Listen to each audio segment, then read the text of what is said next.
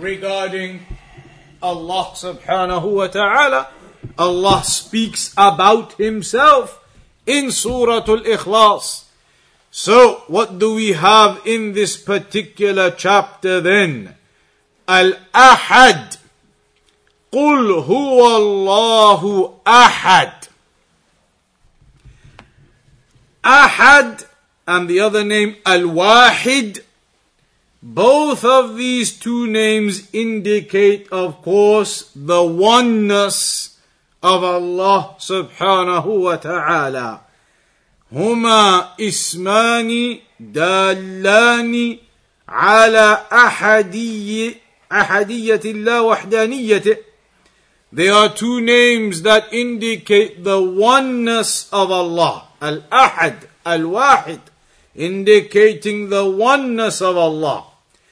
And what do we mean by the oneness of Allah? Obviously, that there are no other deities and partners or equals or participants, and that there is nothing else equivalent or, or, or equal or participant to Allah in His names or attributes in any way.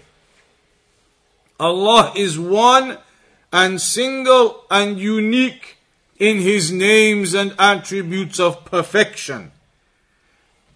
We have some of those names and we have some of those descriptions, but there is no comparison between the creation and the creator.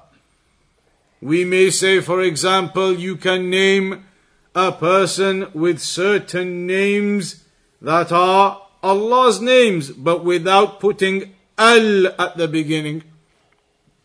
For example, Karim. Kareem can be the name of a person, but when we speak about Allah, we say Abd Al Kareem. Allah is Al Kareem. But without the Al, you can say Kareem. So some names of Allah, the creation has those names, but without the Al, without saying Abdul such and such, obviously then. But that does not mean that the creation are equal to Allah in those names, or that the creation are equal to Allah in His attributes. There is a huge difference between the creator and the creation. And one of the examples that Shaykh al-Uthaymeen rahimahullah ta'ala gave regarding the word leg. If you say to someone, describe a leg, a leg could be described as saying it's like a lamppost. Somebody may say it is like a tree trunk. Somebody may say it is like a small pin. All of those descriptions would be correct and they would all be valid. It is like a lamppost, meaning the leg of a giraffe. It is like a tree trunk, the leg of an elephant. It is like a small pin, the leg of an ant or a spider. All of those descriptions are valid, but they are all so different to each other. Lamppost to a small pin, trunk of a tree, how wide and big it is. All of them are completely different, but the word used for the leg of an elephant, the leg of a giraffe, the leg of a, an insect, they're all legs. As Shaykh al said, therefore, if the same word can be used in creation for different things, and there is so much difference between them, the leg of an elephant to the leg of a spider, the leg of the giraffe to the leg of an ant, there is so much difference between creation upon the same word, leg, then how much difference do you think there will be between the creation and the creator? The difference will be even greater, far, far greater. And that's why we cannot imagine or describe the names and attributes of Allah. So Allah is one in his names and attributes of perfection. فهو واحد في ذاته لا شبيه له. He is one in his essence and he has no resemblant. واحد في صفاته لا مثيل له. He is one in his attributes, nothing comparable to him.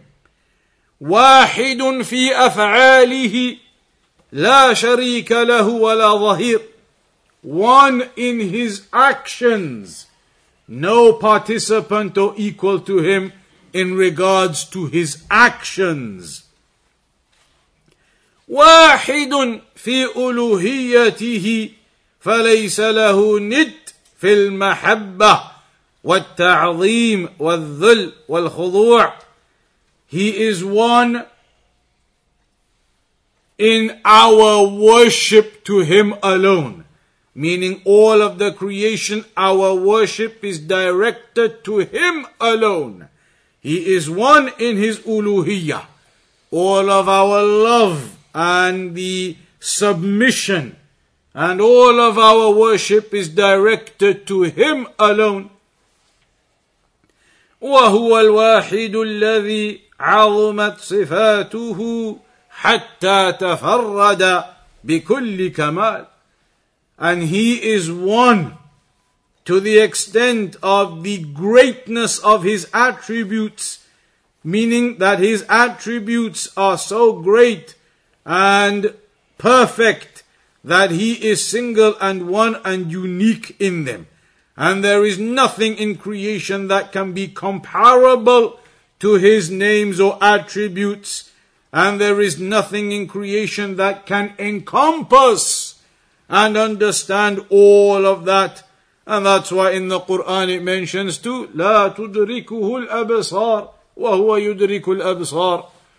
That on the day of judgment when the believers will see Allah, they will not, with their eyesight, will not be able to encompass what they see from the might and the majesty of Allah.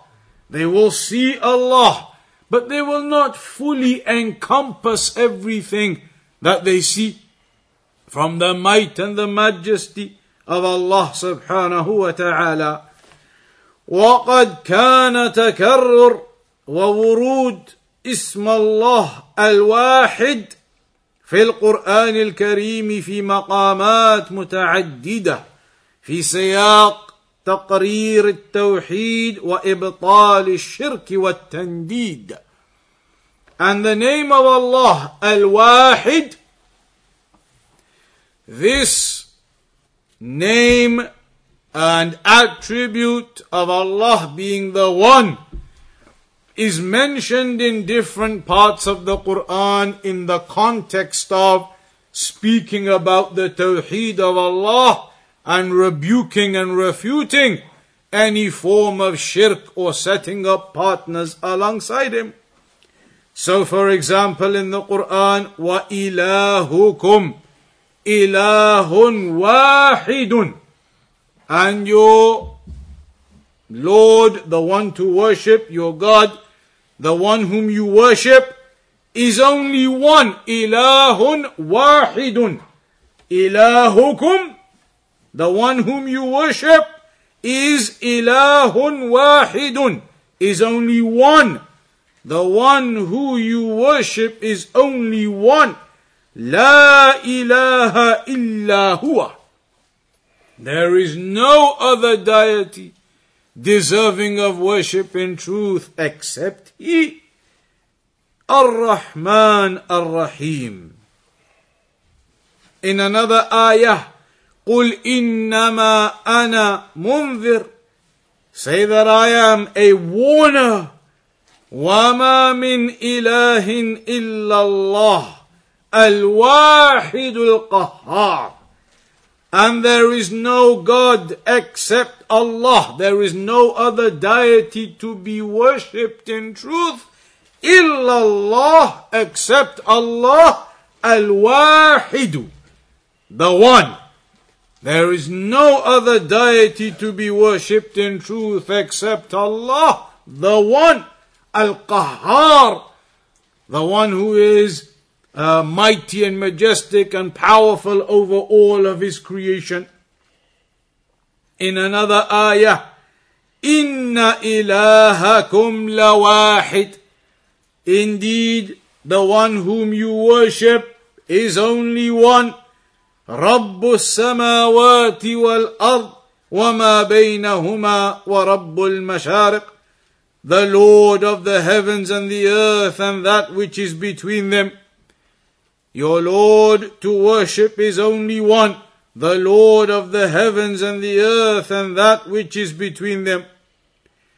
وقال سبحانه في بيان أن هذه الوحدانية هي خلاصة دعوة الرسل وزبدة رسالتهم And Allah highlighted to us in the Quran that the da'wah of all of the prophets and messengers was to this that Allah is one and for you He is the only one to worship. That all of you must single out your worship to the one true deity deserving of that worship. As Allah told us in the Quran, قل انما يوحى الي انما الهكم اله واحد say that it has been revealed to me it has been revealed to me that indeed the one for you to worship is only one deity the one whom you worship is ilahun wahidun is only one deity فهل أنتم مسلمون So are you then Muslims? In another ayah, قل إنما أنا بشر مثلكم Say that I am only human like you. يوحى إلي But revelation comes to me. أنما إلهكم إله واحد What revelation? That indeed the one that you worship is only one deity deserving of worship in truth, ilahun wahidun. فاستقيموا إليه واستغفروه. So be upright in your worship of Him and seek forgiveness from Him. وَوَيْلٌ لِلْمُشْرِكِينَ And woe be, disaster be upon those who associate partners alongside Him.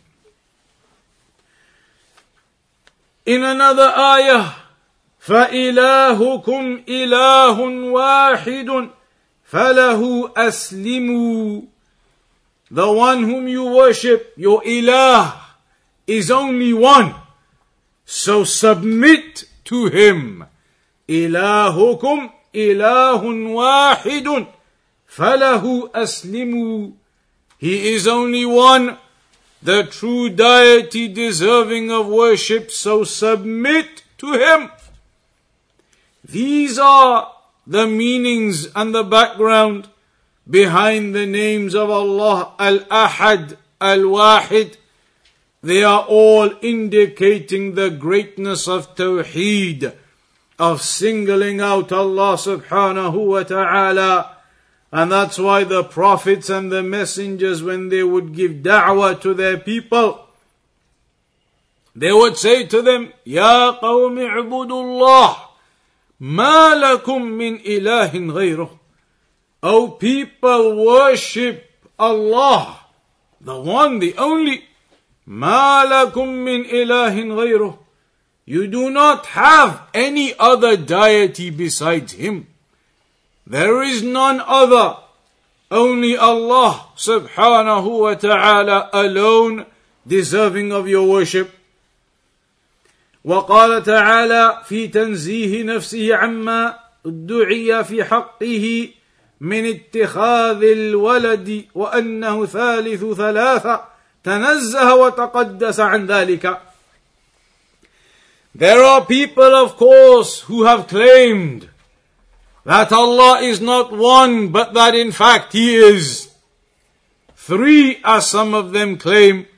And Allah subhanahu wa ta'ala refuted and rejected this false claim that He is one of three Father, Spirit, Son, all of these things that are mentioned Allah subhanahu wa ta'ala speaks and refutes and rejects all of that in the Quran itself.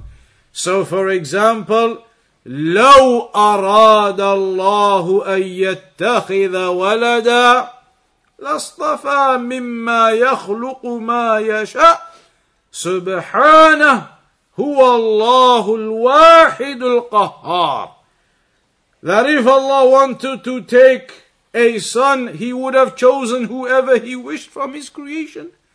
Subhanah! May Allah be removed and free from such deficiencies. That's the meaning of Subhanallah. That Allah is far above and removed from Him are these deficiencies and these ill statements. Who Allahul Wahidul Qahhar. Allah then tells us, He is Allah the One. If Allah wanted to take someone, He would have taken whomsoever He wished in His creation, but He is free from such deficiency. And He is one, who Allahu al-Wahidu. He is Allah, the one only. In another ayah, وَلَا تَقُولُوا ثَلَاثَةً and do not say three. Father, Son, Spirit, Ghost, all these things that they say. Allah says, وَلَا تَقُولُوا ثَلَاثَةً Do not say three. انتهوا انتهوا خيرا لكم إنما الله إله واحد. Stop that. Refrain from that from this claim that Allah has a son and Allah has some other partners and one of three and Trinity, refrain from any association of partners alongside Him and claiming this Trinity. Rather, Allah tells you, innama, innama in Arabic indicates a restriction. Like we say, only, I only took this bottle of water. I only uh, sat on that chair, only did this or I only did that, meaning you didn't do anything else, you only did this or you only took that. Innama in Arabic indicates restriction.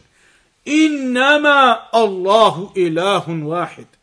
That indeed Allah is only one. Meaning nothing else restricted to one, only one deity deserving of worship. And Allah said, لَقَدْ كَفَرَ الَّذِينَ قَالُوا إِنَّ اللَّهَ ثَالِثُ ثَلَاثَةٍ وَمَا مِنْ إِلَهٍ إِلَّا إِلَهٌ وَاحِدٌ They have disbelieved certainly those who say that Allah is one of three. These are ayat in the Quran.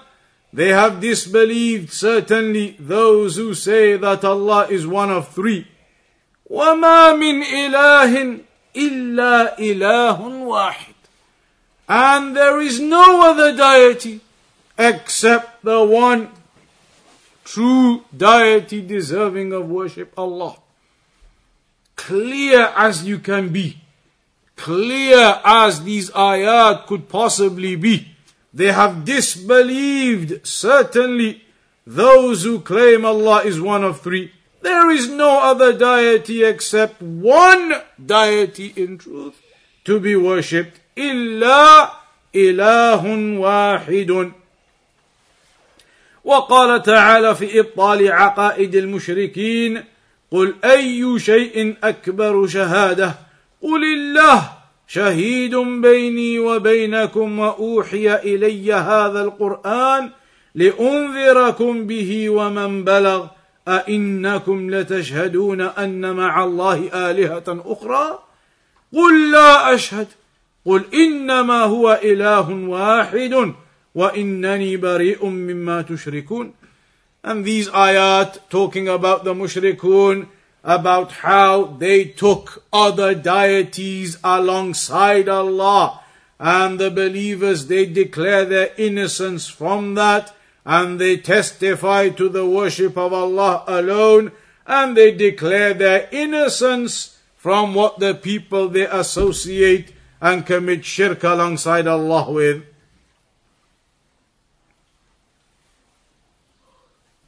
In another ayah, وقال الله لا تتخذوا إلهين اثنين إنما هو إله واحد Do not take two gods.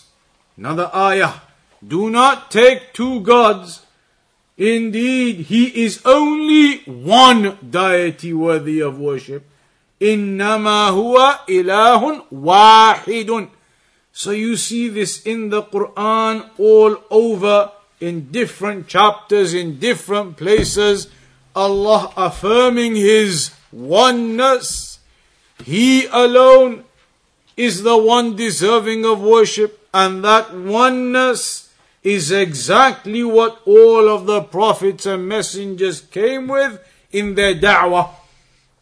Because we know from the first messenger to the last of the messengers, all of the messengers and prophets, their da'wah in the principles was the same. It was the da'wah to tawheed, to worshipping Allah subhanahu wa ta'ala alone, singling Him out. And then the rulings and the fiqh of every revelation or the prophets and messengers may have been different. But the overall foundations of the religion were the same for all of them. All of them had the same foundation of tawheed in their da'wah and in their call. هذا وقد أفاد هذان الاسمان الواحد الأحد توحد الرب سبحانه بجميع الكمالات بحيث لا يشاركه فيها مشارك so these two names, they indicate the absolute oneness of Allah in all of His perfect and beautiful names and attributes. A person needs to think about this carefully. Because there are many actions that people do these days and from the olden days that indicate and show they do not understand this name of Allah. This now highlights the absolute oneness of Allah. That all of your worship must be singled out absolutely to Allah alone. That's what it means. Al-Ahad, Al-Wahid, and all of those ayat in the Quran telling us your Lord is only one. Then how can a person Go to the shrines and the graves and the tombs of deceased individuals, saying that these were awliya of Allah and they will help. Take my dua to Allah subhanahu wa ta'ala for me. So they call upon the dead seeking assistance, calling upon the dead seeking for them to be intermediaries seeking from them intercession. How can it be that you are calling upon them when you must understand that Allah is one and all of your worship is to Him alone? You do not call upon the dead even with the excuse that they are just going to take my dua to Allah. Allah has not commanded you to call upon the dead or others besides Him for them to take your dua to Him. Allah has not commanded you to call even upon the Prophet sallallahu alaihi wasallam after his death. And we know when the Prophet wasallam was alive, for example, when there was a drought,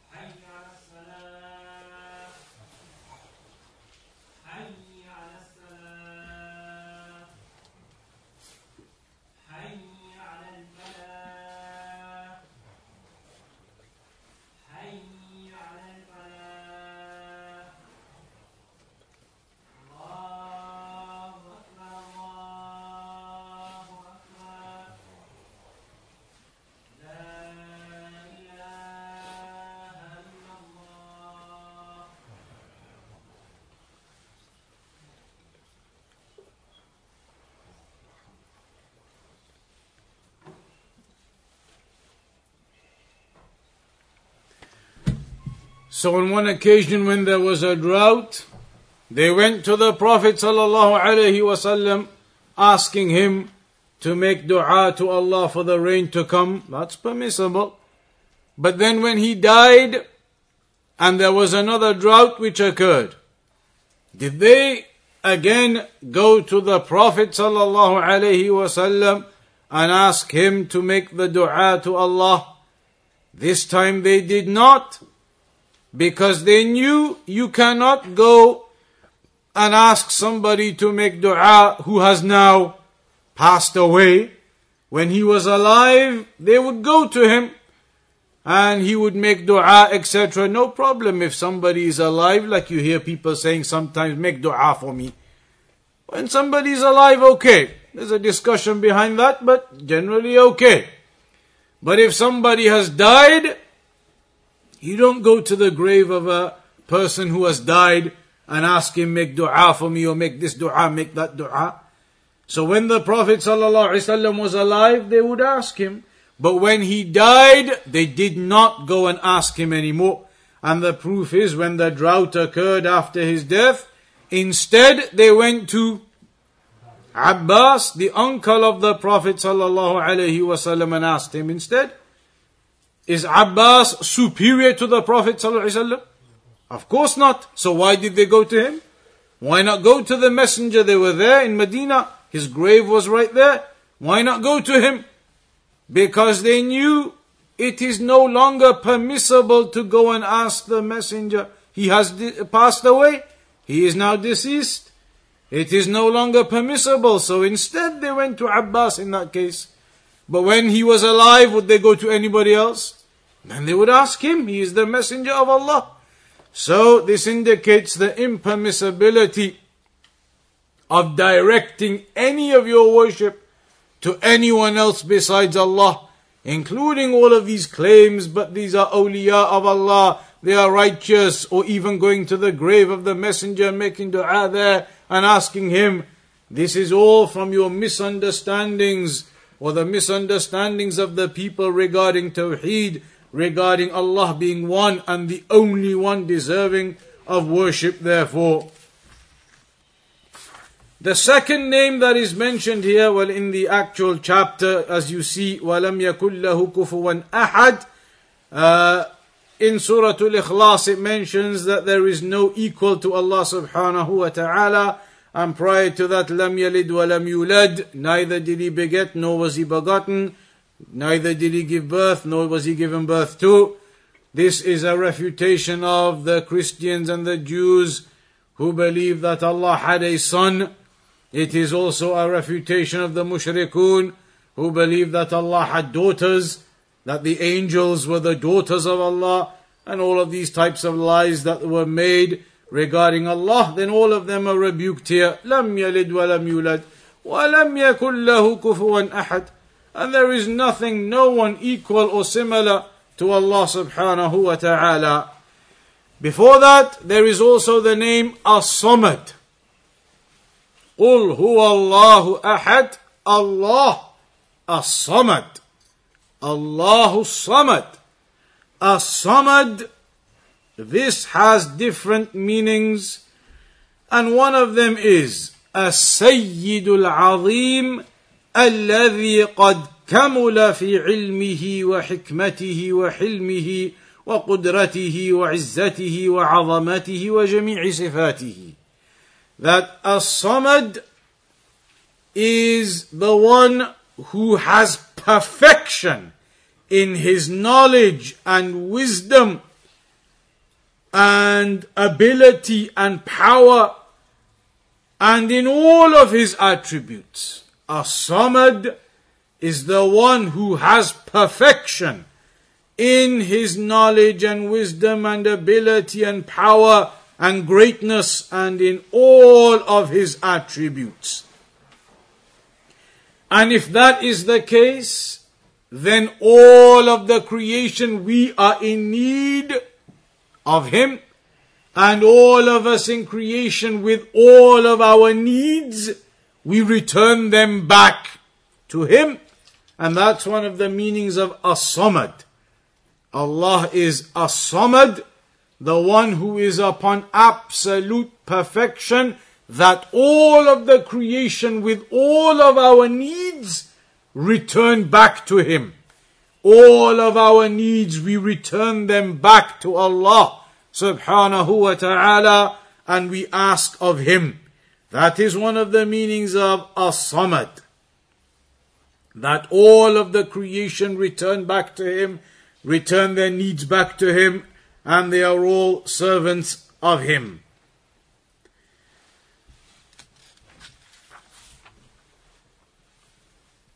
فإن الصمد من تصمت نحوه القلوب بالرغبة والرهبة وذلك لكثرة خصال الخير فيه. So as-samad is the one who all of the hearts of creation, they are inclined and return back to Him in love and fear and hope. And that is the way of Ahlul Sunnah, that it is balanced between the fear and the hope. So the hearts of creation, they are inclined to Allah in fear and in hope. And that is because of the great multitude, the great number of the perfect names and attributes of Allah subhanahu wa ta'ala and the perfection of all of them. ولهذا قال جمهور السلف and that's why the, the jumhur, the, the majority of the salaf, they said, amongst them Abdullah ibn Abbas radiallahu anhuma, that as-samad الذي قد كمل سؤدد فهو العالم الذي كمل علمه القادر الذي كملت قدرته الحكيم الذي كمل حكم حكمه والرحيم الذي كملت رحمته والجواد الذي كمل جوده Many of the Salaf they said in regards to the name of Allah As-Samad that He is the one who is perfect in His uh, majesty over us, and He is the knowledgeable who is perfect and complete in His knowledge, the all capable who is perfect and complete and all powerful in His ability, and the wise who is all perfect and complete in His wisdom, and the merciful, perfect and complete in His mercy and the generous in perfection and completion of his generosity to his creation. These are all from the meanings of As-Samad. So those are some of the names that you see here, and they are connected with Surah Al-Ikhlas. قل هو الله أحد الله الصمد Those are two of the names there indicating the oneness of Allah indicating that all of creation they are in submission to Allah and that we must return all of our affairs back to Him. When a person thinks about those names, then you recognize that you have only one Lord to call upon with all of your needs. Your trust and your reliance and your dependence, your tawakkul in Allah becomes stronger. You know that there is nobody else who is going to aid you, nobody else who can do what you require. Your dua cannot be answered by them, but only by Allah. Just like in the hadith, that if all of the ummah, ولو أن الأمة اجتمعت على أن ينفعوك بشيء لم ينفعوك إلا بشيء قد كتبه الله لك. If all of the people, they got together to do some good for you, they would not be able to unless it was something decreed by Allah. ولو اجتمعوا على أن يضروك بشيء لم يضروك إلا بشيء قد كتبه الله عليك. And if all of them got together, plotted and planned to do some evil against you, they would not be able to. Even if all of them got together, plotting and planning and scheming, they would not be able to do you any harm unless it was something decreed by Allah upon you. So you recognize the oneness of Allah and that all of the affairs are under the control of Allah subhanahu wa ta'ala. And so your trust and your dependence and your reliance and your dua, it is all to Allah subhanahu wa ta'ala alone. إذا استعنت فاستعن بالله إذا سألت فاسأل الله If you seek aid and assistance, seek it from Allah alone. If you ask, then ask from Allah alone. So it is important to ponder and to think over these different names and attributes of Allah subhanahu wa ta'ala. That brings us to the end of that chapter briefly regarding Al-Ahad, Al-Wahid and Al-Samad. Any questions up to there then? This is actually what I was reading. Uh, so Surah Nisa, uh, verse 93, it says that uh, and whoever kills a believer deliberately, his reward is Jahannam, where he shall remain forever. So just need clarity on that. It does not necessitate, this does not mean a Muslim, a Muslim who kills somebody who commits murder. Murder is not a sin that you would stay in the hellfire forever upon. Because we know there is only one sin that cannot be forgiven, and that is the sin of major shirk. So the ayah here, when you put it into the context of everything else we know, then we know that a person who dies upon Tawheed, it would not mean that the action of murder, if he hadn't committed shirk, would be an action that would lead him to the hellfire forever. It is good to look at the tafsir of a Sa'di, nice and simple, easy book of tafsir, tafsir of Al Imam As Sa'di. It is available in Urdu, maybe as well in English now, I don't know. In English as well. So that's a very small, brief book of tafsir. It doesn't go into anything complicated, basically just tells you Allah says this here and it means this. Simple one line, two line just tells you it means this and it means that. Doesn't go into differences of opinion or other hadith or narrations. Very simple. Allah says this and what that means is this. Allah says this and there are three benefits we can take and they are these. So I would recommend having a look at that book for these ayat and other things that may look complicated, but in reality, when you put them together with all of the Quran and Sunnah and the evidences and principles, then they make sense in context. Anybody else? Just the name of Allah Al Muzil, meaning uh, the translation I've seen means the humiliator. Al Mudil, you mean? Or?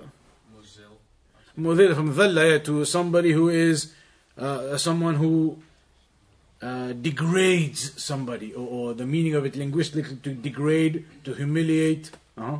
Yeah. Is there significance of why there's only maybe a few or even that one that's talking about Allah's punishment instead of talking about Allah's mercy or Because the names and attributes of Allah, there are certain actions that Allah does, but they don't necessarily have a specific name on them. There are certain actions Allah does, but they don't necessarily have a name, an exact name for that particular action. So the actions that Allah does are many, but not every single one you can derive a name from it.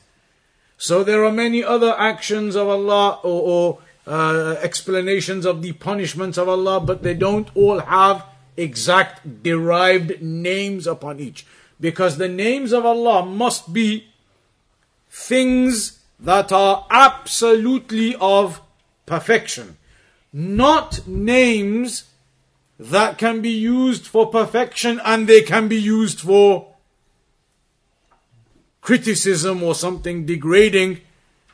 They have to be names of absolute perfection, and that's why you even get differences between some of the scholars as to whether certain names are actually names of Allah or if they are just descriptions that Allah does this to the disbelievers, He humiliates the disbelievers, etc. There are some differences on some of them. Is that an actual name? Can we name that as a name of Allah? Or is it just an explanation that Allah does this? Because Allah does certain things doesn't mean there's a name to be made from that action. So some of them there are differences over whether you can actually use it as a name of Allah or whether it's just a, a, a, a- an explanation of some actions that Allah does. Because the names have to be pure uh, perfection and they cannot have the meanings of any uh, deficiency in them. One of the best books for that is uh, uh, Al Qawa'id al Muthla. It's complicated, it's difficult, but uh, it's in English. Shaykh al Uthaymeen's explanation of Al Qawa'id al Muthla, the exemplary principles, I think it's called, probably in the bookshop here. That explains the principles of how you uh, understand what is a name of Allah, what is an attribute of Allah, what cannot be a name of Allah, all the principles of how it works. That's in the books regarding the principles of the names and attributes. Here we're not doing principles, these are just explanations of the meanings. The principles of what is a name, what is not a name, those things you'll find in that book, the exemplary principles, the explanation of a Shaykh al Uthaymeen, Al Qawa'id al Muthla. Anybody else?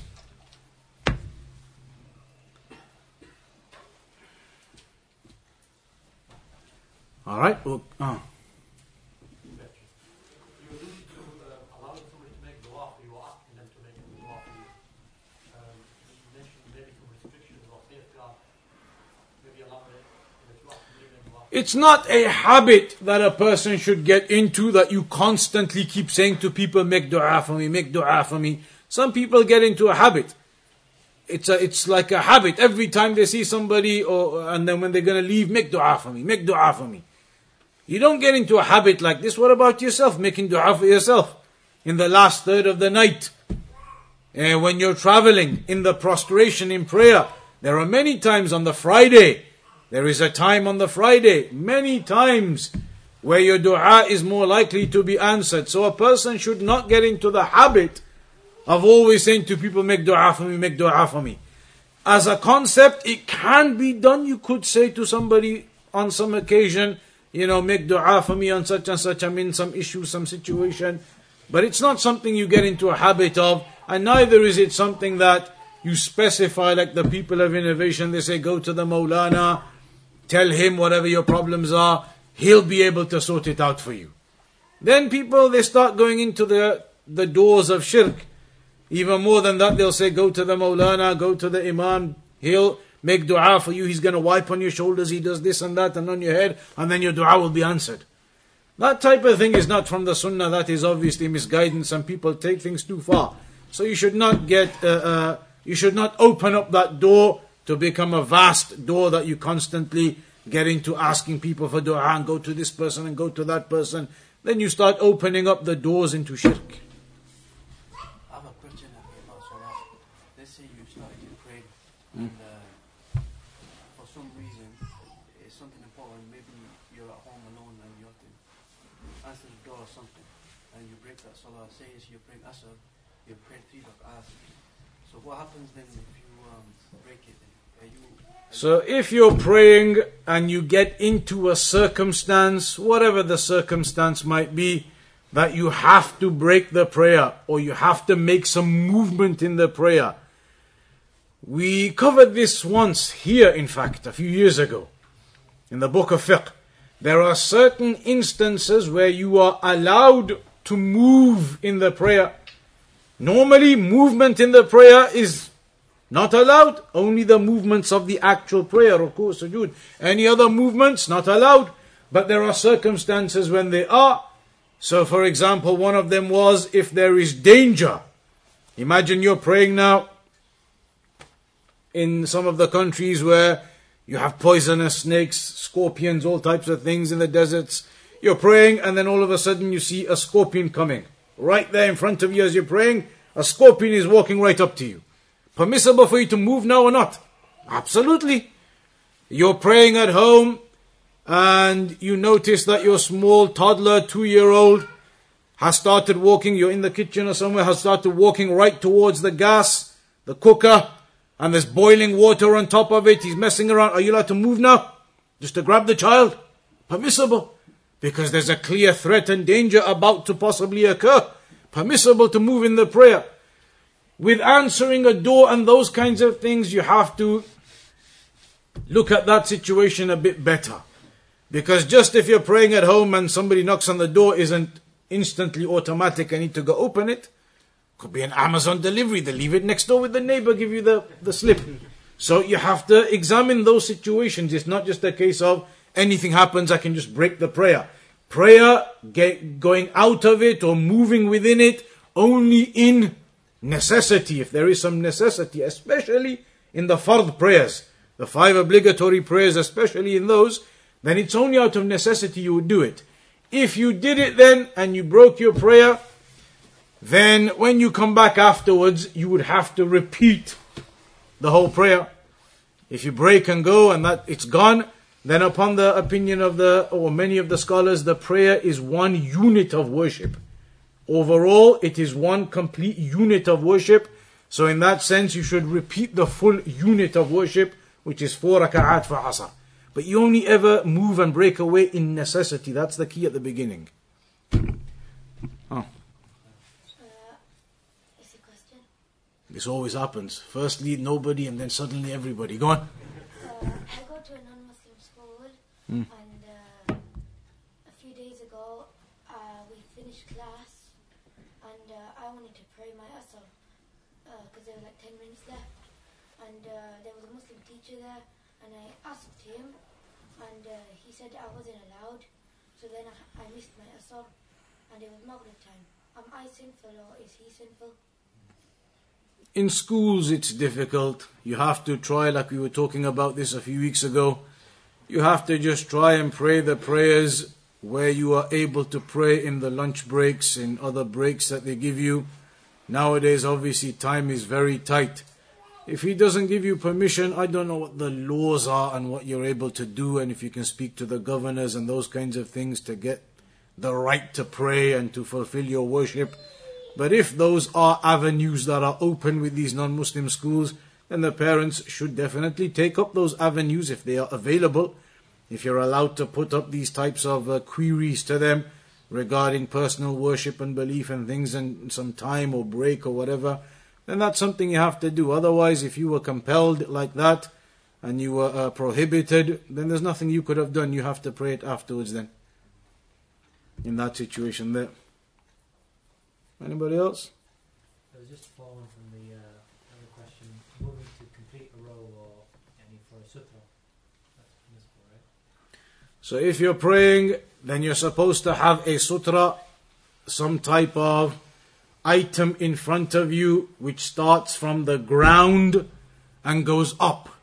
And it doesn't have to be thick, it can be as thin as that. Something that starts from the ground and goes up to a, a, a length of your arm span from your elbow to your fingertips, roughly that length. Because in the hadith it mentions roughly the length of the back of the saddle that you sit on the horses. We're talking just ba- basically 30, 40 centimeters, something of that nature. So if you have something from the ground upwards when you're praying outside of the jama'ah, in the jama'ah you don't need a sutra because the imam's sutra is the sutra for everybody else. But when you're praying by yourself, sunnah or something else, you should have that sutra. If, for example, you came in and you were late, for example, for the prayer, and then everybody finished and they got up, so now your sutra was the person in front of you, but he's moved and he's gone. So now are you allowed to move in the prayer to regain the sutra? Some of the scholars have said yes, you can do that because there are some examples from the Salaf where they did that. Minimal movement though. We're not talking about walking from the back of the mosque to the front of the mosque. But if you were close by somewhere, one row or somewhere close, and he goes, you can make a step or two forward just to regain a sutra. That is something evidenced from the actions of the Salaf uh, in that scenario, um, uh, sorry, you, you see some brothers, for example, they see a brother that doesn't have a sutra, and they take it upon themselves to put one in front of that individual. I'm not sure about that type of action. Um, you see, sometimes people they are praying without a sutra, and you put one in front of them. Allah alam if that's something that should be done, generally speaking, because uh, sometimes it could be that a person who you see without a sutra is in that situation because he doesn't believe it correct to walk to regain the sutra. Maybe. Maybe he was late and everybody got up and left, but he's not going to move forward because he doesn't really hold that opinion of moving in the prayer to regain the sutra. Maybe. It could also be most likely for many people that they don't even know the obligation of having a sutra. So for you to put something in front of them, they're just going to be praying confused what's going on. You need to explain to them and give them da'wah. Perhaps if you see a person praying like that, you speak to them and give them some advice and you ask them, do you know and are you aware about the ruling of the sutra and the sunnah regarding that? Perhaps it's better to take those methods first rather than uh, placing the sutras in front of people. Uh, you know, maybe a person doesn't view the permissibility of walking to regain it, or maybe he just doesn't even know. So I don't know about uh, if there's any fatwas or speech of the scholars to place the sutra in front of someone. If you need to pass them by, you have a situation where you need to pass them by, and in front of them is the only way, then maybe. In that case, you put something down before you pass by. But just to do it because you see someone hasn't got one, you think I need to do the sunnah for them, and you put it there for them, maybe that needs a bit more looking into. Anyone else? Start, if you're praying your salah and then you realize um, you might not have entered into the time for the salah. should You realize what? Like the time for salah might not have um, Entered yet. yeah, entered Huh. yet. So should you stop and check the time or should you just finish? If you start praying before the time, your prayer will be invalid. The prayer must be in the time. So if you start praying and then you know and you realize, wait, the time hadn't come in yet, then you break your prayer, it's invalid. And then you wait for the time and then you pray.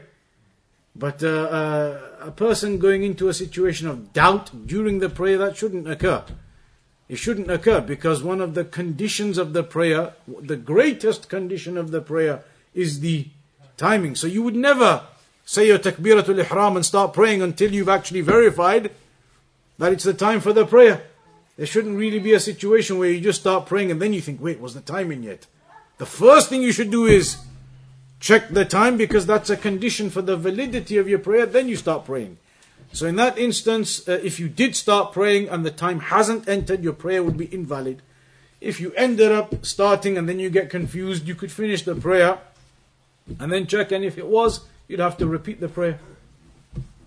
Last one. It's to do with the question, uh, what if you're going to travel and uh, you meet your Dhuhr and are you allowed to pray before you travel or not? If you're going to go traveling somewhere, you're going to be traveling, you're going to be on a journey, a safar, then we know it is permissible in the sunnah to shorten and combine the prayers. Originally, originally the prayers were actually shortened. Originally, Dhuhr was only two raka'at, and Asr was only two raka'at, and Isha was only two raka'at originally. Then afterwards, the ruling changed, and the ruling was that if you are resident, you're not traveling anywhere, you're at home, you now have to pray four for Dhuhr, four for Asr, four for Isha. But if you're traveling, you can stay upon the original ruling of twos to make it easy upon the journey. But the scholars have mentioned that permission of combining and shortening only applies when you are actually traveling or the journey has begun.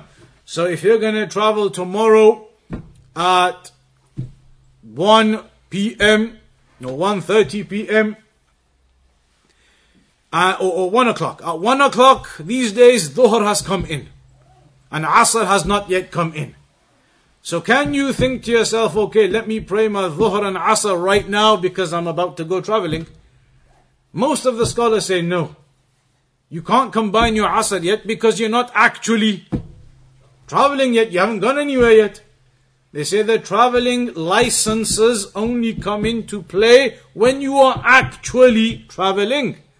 So in that kind of situation, if Dhuhr has come in and you haven't left your house, you should pray Dhuhr and then go.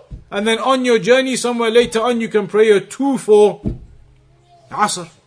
But there, many of them say you can't combine prior to leaving uh, and starting the journey.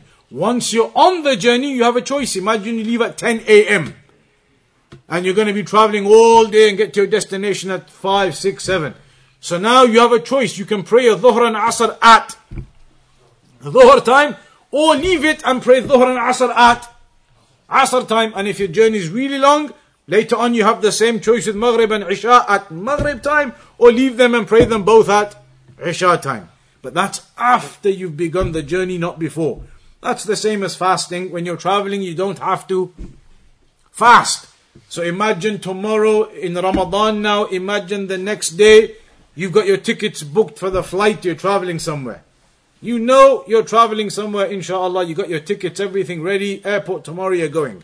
So tomorrow morning, are you going to get up and have your suhoor and start fasting or not? Your flight's at 1 p.m. You're going to start fasting? Depends.